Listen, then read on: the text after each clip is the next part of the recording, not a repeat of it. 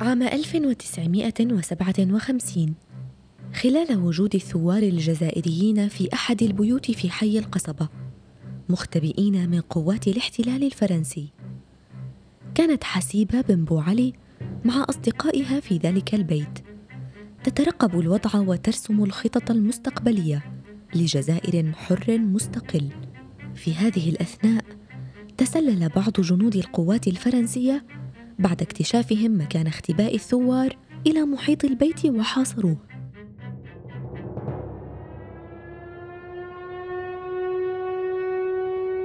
لم يكن الشباب داخل المنزل جاهزين لمعركة كهذه ثم حصل ما لم يكن في الحسبان.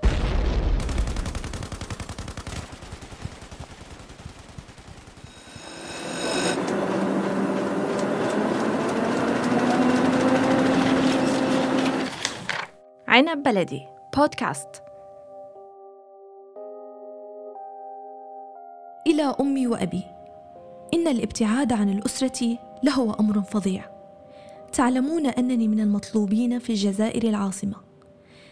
إن حريتي مقيدة. لذا قررت أنه من واجب الالتحاق بالجبال حيث سأكون ممرضة أو حتى إذا اقتضى الأمر أن أحمل السلاح وهذا ما أتمناه من قلبي. لا تقلقوا بشأني. يجب التفكير بالأطفال الذين سيلتحقون بعدي بالمدرسة والذين آملوا أن يعملوا بشكل جيد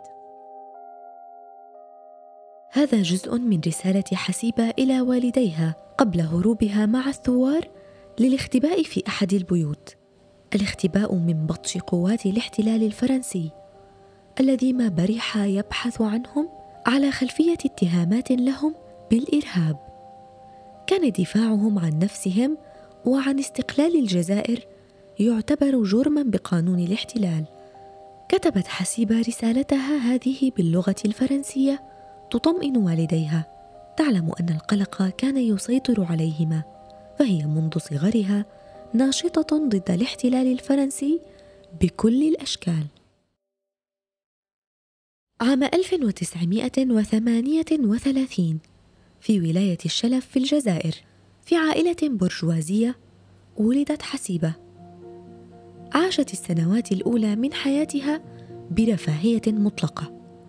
فوالدها كان يعمل في مديرية الزراعة في الحكومة العامة بالجزائر لكنها كانت أيضا تتشرب المقاومة من والدتها التي كانت مناضلة في جبهة التحرير الوطني.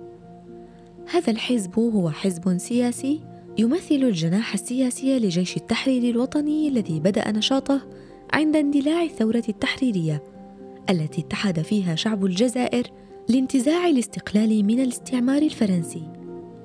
وفقد الجزائر خلال هذه الثورة أكثر من مليون ونصف مليون جزائري. وبهذا نستطيع رسم صورة مبدئية عن حياة حسيبة وطفولتها التي أمضتها في ظل الاستعمار الفرنسي.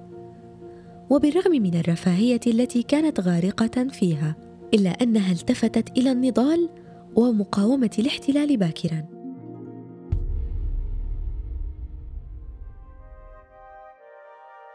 بعد انتقالها مع عائلتها إلى العاصمة الجزائر كانت حسيبة قد بدأت دراسة المرحلة الابتدائية في ولاية الشلف. ثم بعد انتقالها مع عائلتها إلى العاصمة الجزائر انتقلت إلى مدرسة أخرى في العاصمة ووصلت تعليمها هناك. وحصلت أخيرا على شهادة الابتدائية عام 1950 ثم التحقت بمدرسة ليسيه باستور أمضت فيها عامين وبرزت خلالهما بالاجتهاد والذكاء. بالإضافة إلى دروس الموسيقى التي كانت تتلقاها أيضا وفي أثناء دراستها أرادت الانضمام إلى فريق للكشافة. كان من ضمن النشاطات التي يقوم بها الفريق هو المشي لمسافات طويلة في كل المدن والقرى الجزائرية. وبدأت حسيبة تقود رحلة مشي من هذا النوع. ما جعلها تطلع على حياة الجزائريين في المناطق النائية. اكتشفت هناك حال أكثر الجزائريين وأوضاعهم المعيشية الصعبة. وتحملهم لكل الصعاب التي يعيشونها بسبب الاحتلال. أثار ما رأته غضبها ودفعها إلى خطوات جريئة لتقف إلى جانب شعبها.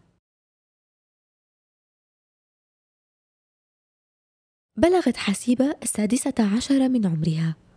ما زالت صغيرة إلا أن ما تفكر به يتجاوز عمرها ليحتوي وطنها.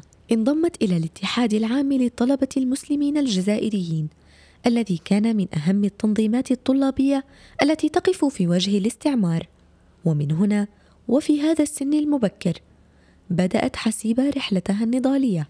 كانت خلال هذه الفترة أيضا ناشطة في جمعية خيرية اسمها كأس من الحليب. لم يقف نشاطها عند هذا الحد. هل صحيح ما سمعته يا صديقتي؟ ماذا سمعت؟ يوجد عيادة سرية لعلاج الجرحى من الثوار في إحدى المدن هنا في الجزائر أخفضي صوتك هل جننت؟ نعم هذا صحيح والطبيب الذي أنشأ هذه العيادة لديه فريق يساعده أين؟ أريد الانضمام إلى هذا الفريق دليني لأساعد ولو بالقليل لكنك لا تملكين خبرة بالتمريض كيف ستعملين هناك؟ لا عليك سأتدرب جيدا لأجيد هذه المهنة فقط دليني على مكان هذه العيادة. انضمت حسيبة إلى فريق الطبيب الذي أنشأ عيادة سرية لمعالجة الجرحى في الجزائر وتعلمت مهنة التمريض ومارستها. تطوعت أيضا في مستشفى مصطفى باشا لتتدرب على الإسعافات الأولية. وكانت في بعض الأحيان تنوب عن والدتها في بعض النشاطات الاجتماعية في جبهة التحرير الوطني. وحين بلغت السابعة عشر انضمت إلى الثورة التحريرية وخلال عملها في المستشفى كمتطوعة. انضمت عام 1956 إلى إحدى مجموعات الفدائيين في العاصمة وأصبحت ناشطة في فوج مكلف بصناعة القنابل ونقلها إلى الثوار.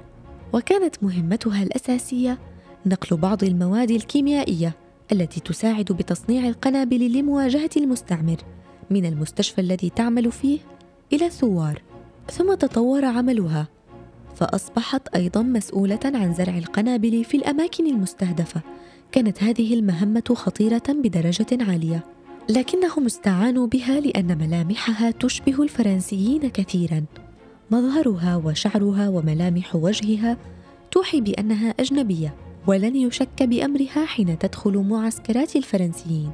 وتنقل القنابل والإمدادات إلى المكان المحدد. كانت المجموعة التي تعمل معها حسيبة سرية ومتخفية عن الأنظار. لكن حسيبة قامت بعدة عمليات مع تلك المجموعة وكبدت الفرنسيين خسائر كبيرة. ثم عثرت قوات الاحتلال الفرنسي على المجموعة التي اكتشف أنها مكونة من الطلاب بشكل أساسي. واعتقلت فرنسا عددا منهم ثم بدأت تلاحقهم بعد عدة أشهر من العمليات المستمرة وحدث ما حدث يا رفاق يا رفاق يجب أن نهرب من هنا بسرعة لماذا؟ ما الذي حصل؟ ليس معنا وقت نحن ملاحقون من جنود الاحتلال الفرنسي ماذا تقول؟ كيف عرفوا بأمرنا؟ هل لديهم أسماؤنا؟ أخبرني أرجوك نعم يا حسيبة لن نستطيع الاستمرار بنشاطاتنا وحياتنا اليومية الطبيعية أخبرني كيف عثروا علينا؟ نحن نعمل بالخفاء. يبدو أن أحدا وشابنا وأظن أنه أحد الأشخاص الذين كانوا معنا أثناء التخطيط. أتقصد أن بيننا خائن؟ علمت قوات الاستعمار بأمر حسيبة ورفاقها. فاضطروا إلى الاختفاء نهائيا والتواري عن الأنظار. ولجأوا إلى بيت أحد رفاقهم. اضطرت حسيبة لترك عائلتها بطريقة قاسية. لم تودعهم. وتركت لهم رسالة فقط لتخبرهم أنها ستهرب من بطش المستعمر كما تركت دراستها بالرغم من ذكائها وتفوقها. لكن العمل الثوري أخذها من مقاعد الدراسة ولم تكن نادمة على هذا. في إحدى ليالي تشرين المظلمة عام 1957 أحاطت القوات الفرنسية بالمكان الذي اختبأت به حسيبة مع أصدقائها بعد وشاية من أحد الخونة الذي أخبر عن مكانهم. طوق الجنود المبنى وطلبوا من المجموعة الاستسلام لكنهم رفضوا وفضلوا المقاومة حتى النهاية. ثم أمر الجنرال مارسيل المسؤول عن هذه العملية بتفجير المنزل. وفعلا ما إن أعطى الجنرال الأمر بالتفجير حتى انهار المبنى الذي كان يقيم فيه هؤلاء الشباب والمباني التي تحيط به.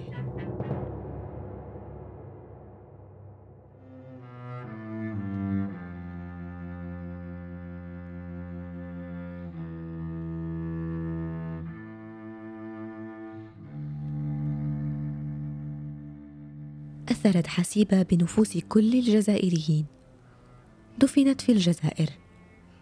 حسيبة بن بوعلي زهرة المقاومة وأصغر فدائية ختمت رسالتها لأهلها قبل أن تفارقهما بقولها إن فارقت الحياة لا تبكيا علي لأنني سأموت سعيدة أؤكد لكم ذلك كانت هذه النهاية نهاية حياة حسيبة لكنها لم تكن نهاية النضال ضد الاحتلال الفرنسي.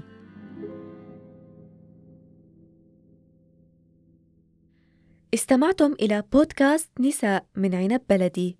أعددت هذه الحلقة وقدمتها. أنا سكينة المهدي.